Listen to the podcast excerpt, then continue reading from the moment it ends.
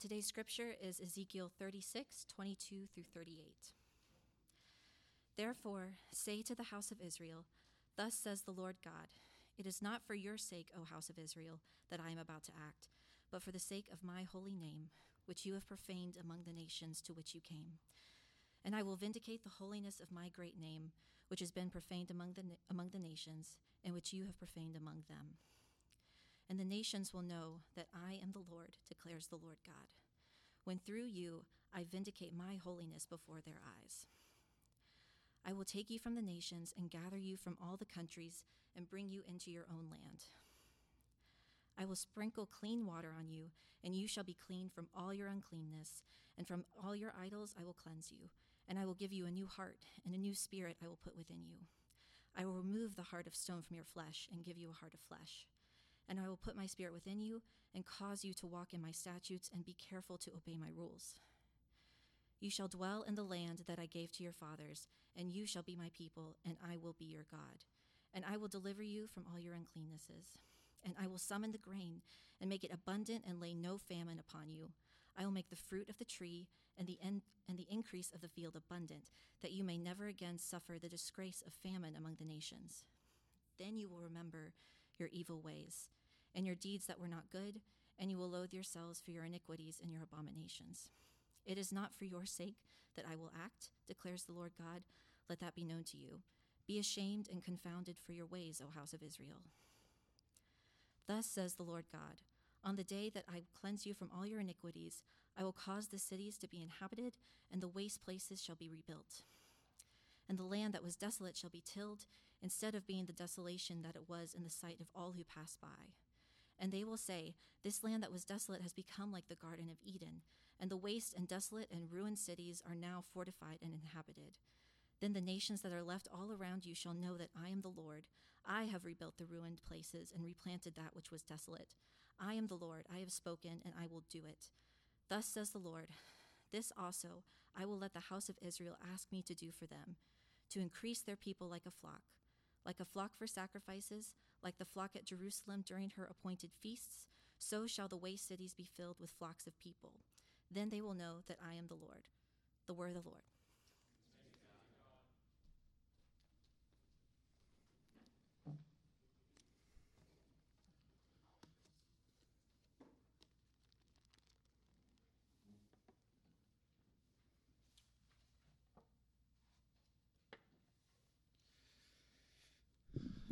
Well, good morning again. We are continuing in our summer sermon series that I've entitled Old Testament Prophet Radio, Listening in Our Times, and we are doing a broad survey of several of the prophetical passages of the Old Testament. Some may or may not be familiar to you. But I thought this would be a good series this summer, as there's going to be we've already had and we'll have some more guest speakers, both to kind of give options, but still I have a common theme for the summer sermon series. So that's why we are looking at the prophets, and this morning we are looking at this prophet, Ezekiel. And Ezekiel was, just by a quick introduction, was another prophet to the southern kingdom, Judah.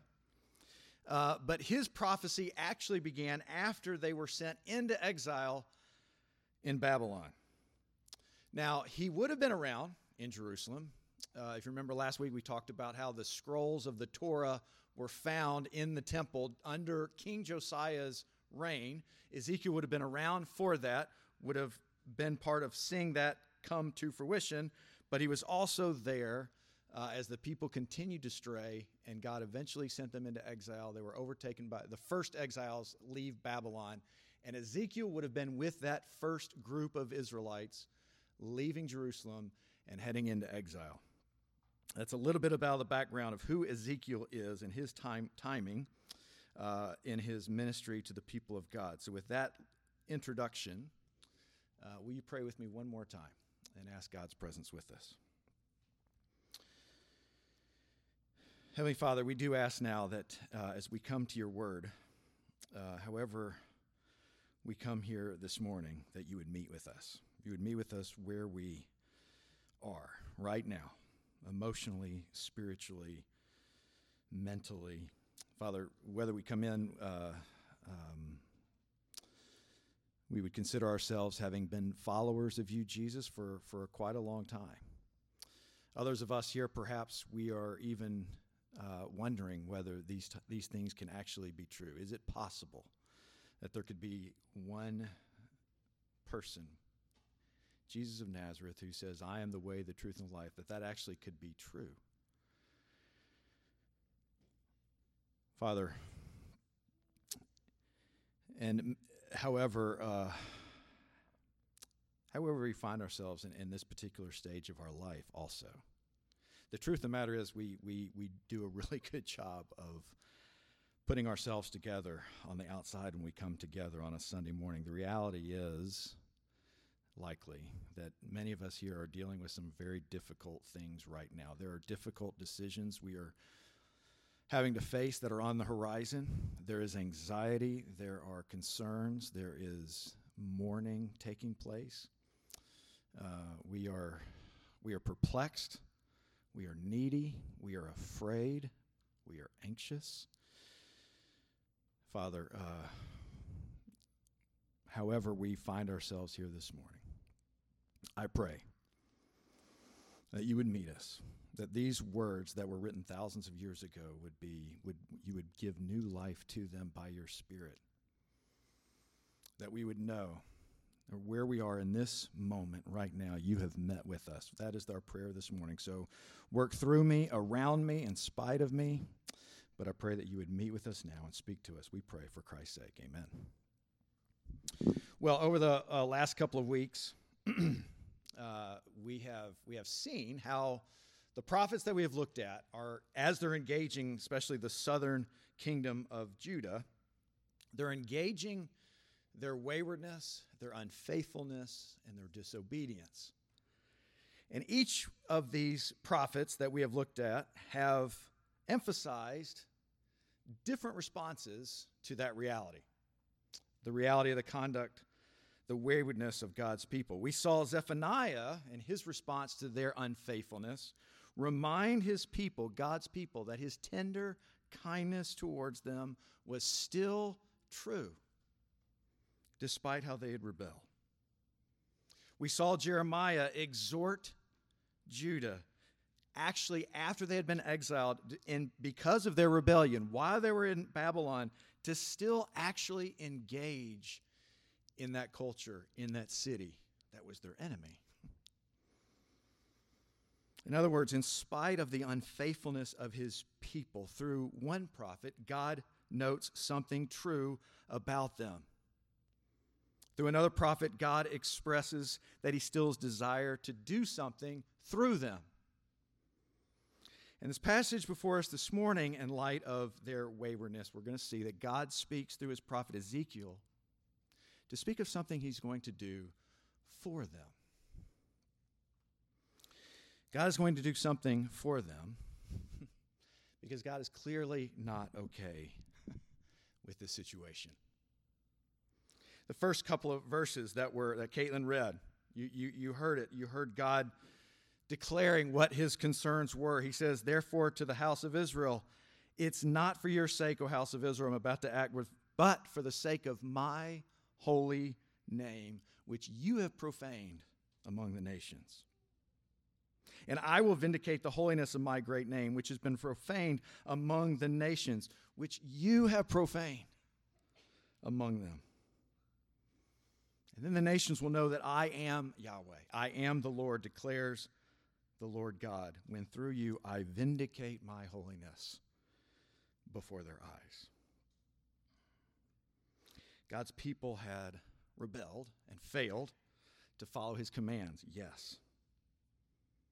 But God is not okay with it, simply because they have broken some arbitrary rules that he put in place just to keep them busy in this lifetime. It was more than that. It was more than that. It was about his name being seen as holy and honored and glorified among the nations. In other words, Israel's lack of faithfulness was not happening in a vacuum. It was not simply between Israel and their God. So how did this happen? How was disobedience profaning God's name in the eyes of the nations? Well, the whole point of why God commanded Israel to follow his commands in the first place was that they would live lives that were distinct and attractive to the rest of the nations.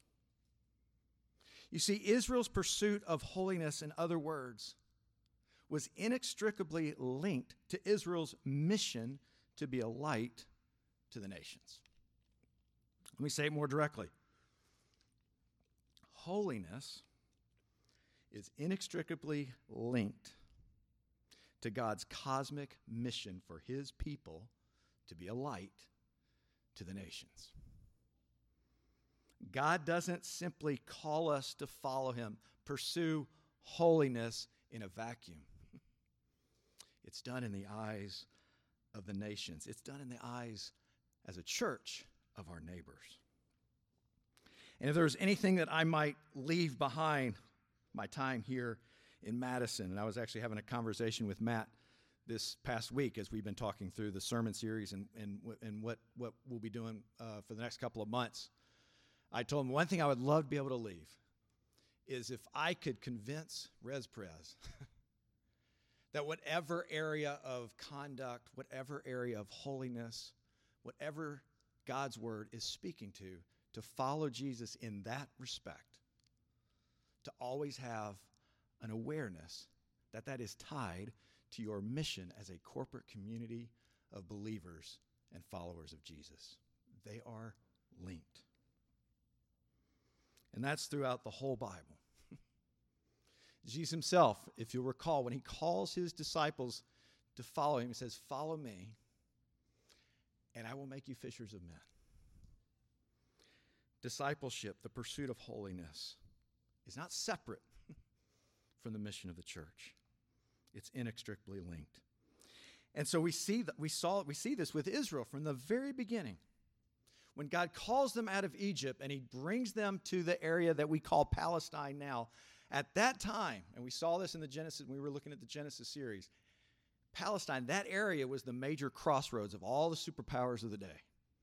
You had Egypt, Nigeria to the south. You had Assyria, Babylon. You had all the Mesopotamia to the east. But through Palestine, caravans would come through. There was commerce that would happen. There would be interaction. There would be communication. Israel was right in the middle of it all. That's where the promised land was that God called his people to in the ancient Near Eastern world. And when he brings them there in Deuteronomy 4, he says this regarding his laws: "Keep my laws. Do them." Why? Because that will be your wisdom and your understanding in the sight of all the peoples, so that when they hear of all these statutes, they will say, "Wow, surely this is a great nation. It's wise and an understanding people.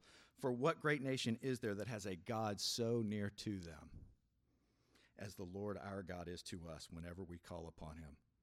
And what great nation is there that has statutes and rules that are so righteous as all this law that I have set before you today?" In Exodus 19, God speaks of making Israel his treasured possession, and that also had a missional purpose. Exodus 19, "Now therefore, if you will indeed obey my voice and keep my covenant, as my treasured people, you will be my treasured possession among all people. For all the earth is mine, but you shall be to me a kingdom of priests and a holy nation." God doesn't treasure them because there's anything special specifically in them. He comes to them out of his sheer grace, delivers them out of slavery in Egypt, brings them to their own land out of his kindness, in order that through them, his people, the other nations, would come to know Yahweh as the true King, as the true God, and honor his name. That's what a kingdom of priests does. a kingdom of priests mediates the goodness and justice and saving, redeeming work of God to the watching world. In other words, Israel was to live among, in sight of, around the nations and obey him and be different. And that's what holiness is all about. God sets his people apart for a purpose, to follow him, to follow his instructions, but in a unique and distinct and attractive way of life. Now, when we talk about holiness, that word, if you've been around the church for a long time, or if you have not been around the church, holiness might initially, when you hear the word, might conjure up images of some kind of detached from real everyday life type of calling. But the call to be holy, according to God's word, is not a call to be weird. It's a call to be different and distinct, yes, but not a call to be obnoxious. True holiness is actually beautiful. To live one's life set apart in following our Creator as the one who knows best what it means to be truly human. That's holy. That's beautiful. In Leviticus 19, forgive me, this is a survey of Old Testament Bible, so forgive me, this is kind of a Sunday school lesson right here off the bat. Leviticus 19, there is a beautiful picture. Leviticus is a book of the Bible, one of the five first books of the Bible, that is giving instructions to what it looks like for the priests, the ones that were the priests in this holy nation, mediating God's holiness to his people.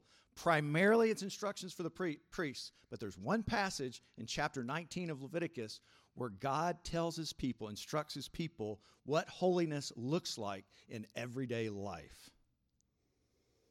Now, there are some things in 19 that are have to do with rituals and ceremonial aspects of Israel's life, and they do seem a little foreign to us sitting here in the 21st century. But the vast majority of it is still, I would make the case, still resonates with us sitting here today as what it looks like to be truly, authentically, and beautifully and gloriously human. He starts in verse 2, "Speak to all the congregation, tell them they should be holy, for I am the Lord your God, and I am holy." And then for 37 verses, Moses lists things that have to do with everyday life. He says holiness is about using true and honest weights in commerce and exchange of goods, something that would have been very important in a trading society, culture. God says holiness is honoring the elderly and caring for them, not simply ignoring them and dismissing them as being out of touch and no longer contributors to society. To be holy is not to squeeze out every last penny of your earnings and maximize your bottom line for you and your corporation by not harvesting all the way to the edges of the road, but leaving the edges of your fields unharvested so that the poor, the sojourner, the foreigner, as they're coming through on the roads, would be able to glean from the side, would be able to harvest, would be able to eat. Of course, avoid stealing, avoiding lying, avoid deceit. Even the command to love your neighbor as you love yourself, God says, is an act of holiness, according to Leviticus 19. And to be holy is also to treat the sojourner, the foreigner, the alien in your land with dignity and respect, and to show generous kindness to them. Every aspect of an Israelite's life was to be set apart, different, holy, beautiful to experience, to be witnessed by the other nations. This week I'll be traveling back to New York. As many of you know, I've been running a nonprofit ministry to children of immigrant families during the summer months, and this summer it's going to be a much more truncated version of what we normally would do in the summer. My being here has been I think I overestimated how much I could still be able to plan while I was away from New York. Nevertheless, I'm going back. There's a few years ago we had a there's a story like this every year, but a few years ago this one stood out in my mind, thinking about what it is to when holiness is beautiful and attractive. We had a Muslim family show up to the camp on the first day, and the mom brings her little girl and signs her up, registers her, and she pulls me aside. She knows I'm a Christian pastor, and she just said, "Hey, would it be possible for my daughter not to sit in during the Christian, education part? We do a lot of fun things, recreation, arts and crafts, singing, dancing. We do have some Bible stories in there." And I said, "Sure, of course. I mean, we'll find something for her to do during those times. We're just glad that she, she wants to be a part of our group this week." The next day, she comes back, brings her little girl, and then brings her teenage daughter. She had heard that first day that we also do leadership development training. We call them counselors and trainings. These are teenagers, former campers that we begin to invest into and build up leadership skills. And she asked if her teenage daughter could enter the CIT, the Counselor and Training Program. "Sure, come on in." The third day she comes, and she brings her teenager daughter back, and she says, "It's okay if my daughter sits in on the Christian education part of your ministry." Okay. Thursday, the teenage daughter comes to me and says, "Could I have a Bible?" And I mean, on the inside, I'm like, "Absolutely." And I looked at her and I said, "Kay," I said, one of the key commands that God gives us as followers of Jesus is to honor our father and mother. And so I'd like to honor your father and mother by asking you to honor your father and mother by going home and asking your dad if it's okay for you to bring a Bible into your home." And she said, "Okay." She goes home. She comes back the next day. Got this big smile on her face. She says, "My dad said I can have a Bible." We give her a Bible. And she takes it home. Come to find out, they end up reading it at the dinner table. We didn't do anything special. I promise you, we did nothing special except genuinely be human and loving and kind to this family. And there was a missional end that we weren't even planning on. I was very genuine when she first came, and she said, "Would it be okay if my daughter does sit in the Christian part?" Of course, that was genuine. We were just wanting to be human, and God had missional purposes behind it. And so this is God's mission, to overcome the destructive consequences of that humanity has caused to go wrong in Genesis 3. And he intends to do it not simply by waving a wand and making everything good overnight, right then in a moment.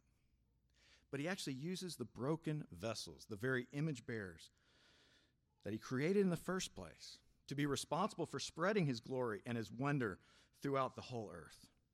But that didn't happen with Israel. It didn't happen. And so God's name now, instead of being something precious in the sight of all the other nations who would want to cry out and call upon the name of the Lord and receive his kindness as Israel had, rather God says, "My name has been profaned, and I'm going to do something about it." These are the stakes that were at play. So here they are, they're in exile, they profaned God's name. And then here again, verses 24 to 29, and listen and hear God emphasize that he's the one that's going to act. He's going to do this. Verse 24, "I will take you from the nations and gather you from all the countries and bring you into your own land. I will sprinkle clean water on you. You shall be clean from all your uncleannesses. From all your idols I will cleanse you. And I will give you a new heart, and a new spirit I will put within you. I will remove the heart of stone from your flesh and give you a heart of flesh. I will put my spirit within you and cause you to walk my statutes and be careful to obey my rules. You shall dwell in the land that I gave to your fathers, and you shall be my people, and I will be your God. and I will deliver you from all your uncleannesses. This is God rewriting the script.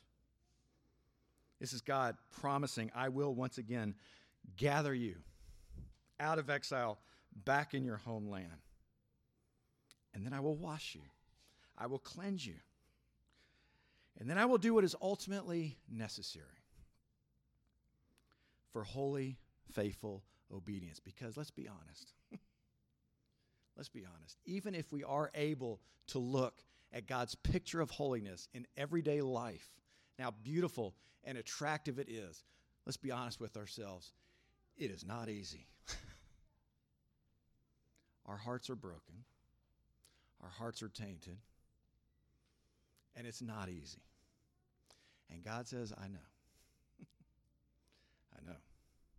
And I will do something about it. I will give you a new heart. I will actually put my spirit within you. Again and again we hear God, I will, I will, I will. 14 times actually in 14 verses.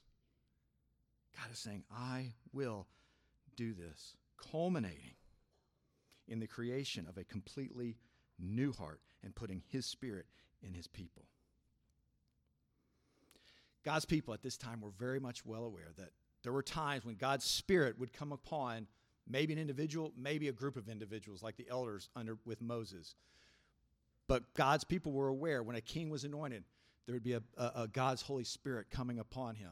Prophets, same thing. This promise was for every human. This is for every Israelite, and it must have absolutely shocked them to hear this news. I thought the Holy Spirit, I thought God's powering spirit, that power was only for the king, the prophet. And God says, no, every one of you I care for deeply enough that I'm going to put my spirit within you. Within you. And although Israel doesn't see this fully come to fruition, this side of the death, resurrection, and ascension of Jesus, those of us who are in Christ Jesus, being part of the new creation, that is what we have received. We have received the fulfillment, complete fulfillment of this promise. So that when you wake up and you read God's word and you think, God, how in the heck am I going to do this today? You have God's spirit. You have his power within you. It is he who is working within us to do and work that which is pleasing to him. But the promise is first here in the Old Testament. And that demonstrates that the very foundation and roots of God's grace are actually here in the Old Testament. Grace wasn't a new second plan for God for the New Testament. It's always been the foundation and basis for all that he's done for his people. He first redeemed and from bondage and slavery his people out of Egypt. He was with them every step of the way, bringing them into the new land. And even now in exile, he's promising to bring them back and to give them what is necessary to walk in paths of righteousness and in holiness. And it's all grace from start to finish. Paul certainly must have had all this in mind when he wrote in Ephesians 2, you were dead in your trespasses and sins in which you once walked, carrying out the desires of the body and the mind, were by nature children of wrath, but God, being rich in mercy, because of the great love which he had for us, even when we were dead in our trespasses, made us alive together with Christ. For by grace you have been saved, raised up with him, seated us with him in the heavenly places with Christ Jesus, so that in the coming ages he might show the immeasurable riches of his grace and kindness towards us in Christ Jesus. For by grace you have been saved through faith. This not of yourselves. It is a gift of God, not a result of works, that no one should boast, for we are his workmanship, created in Christ Jesus for good works, which God prepared beforehand that we should walk in them.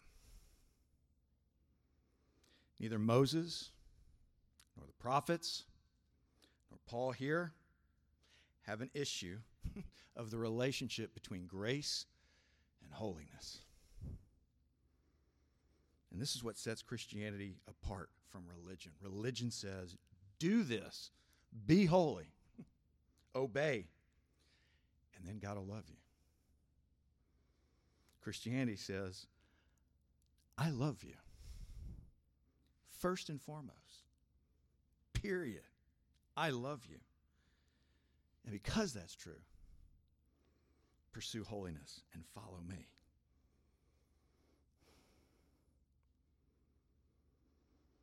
At the end of the day, Jesus bids us to follow him. And it's very much true that we must act, we must obey. That is our action. But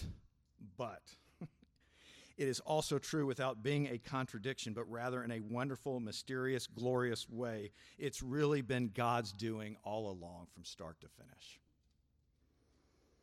It's all of grace. It's all from him, all of it.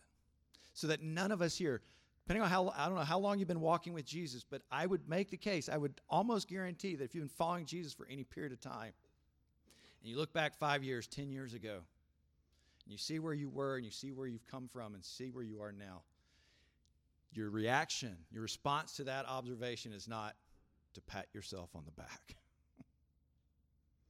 but rather to say, but God, but God, wow, God. It's all his grace from start to finish. Finish with this. About 30 years ago, there was a seminary professor who was in a severe car accident, was completely paralyzed. And over the next years, as he and his wife got used to this new debilitating way of doing ordinary life together, she confided with a friend, and then the story got out, what it was like to go on a date. What it was like to go on a date with her husband, who was now a quadriplegic. And it went like this. A date night goes like this. I take my husband, I wheel him into the bathroom that's now custom made. I take off his clothes, he's in the wheelchair, I help him get into the bathtub, I clean him, I rinse him, I shave him, I brush his teeth, bring him back into the bed, I put his clothes on, get him all ready, get him back in the wheelchair. Then I go and get myself ready. And I wheel him out to the car, pull him into the van, push him in, put him back into the van. I come around, get in the car, I drive, go to the restaurant. The restaurant, I order for him. I feed him. I clean his mouth when the food gets stuck on his cheek. And reverse the whole thing, go home, get his pajamas on, tuck him in bed. And this next part, if I didn't know who this woman, this would sound very outlandish, but this woman has a very genuine heart, and this part is amazing. This is what she confided that I don't think she ever intended this to get out. She said, then I look at my husband, and I say, honey, thanks for taking me out tonight. I had a great time on a date with you tonight. Good night. I love you. In our right senses, when you and I see Jesus face to face, and he says to us, well done, good and faithful servant, in our right mind, at that point, we're going to look at him. We're going to be like, are you kidding? You did the whole thing. You did it all. From start to finish. I see it's been your grace. And Jesus is going to say, I still had a good time. I'm glad you're mine. Welcome home. Let's pray. Heavenly Father, we thank you for your word. We thank you for the call to holiness, to follow you, to abide by the instructions that you've given us, to follow you, Jesus, to places that are not always comfortable and easy for us as fallen creatures. But we most give you praise that even as you call us to follow you, to be that light to the nations in how we conduct our lives, how we go about our relationships and our work and even our recreation and family time, at the end of the day. We thank you, you do not leave it to us to figure out on our own, but you are the one who empowers us with your very spirit. You have given us a new heart as your people.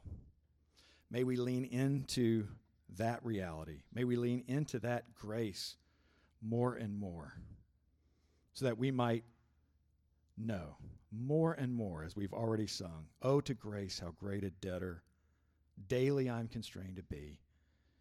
Now let that grace, like a fetter, bind my wandering heart to thee." Prone to wander, Lord, I feel it. Prone to leave the God I love. But here's my heart. Take and seal it for thy courts above. You promised to do that. Remind us again today, we pray. For Christ's sake, amen.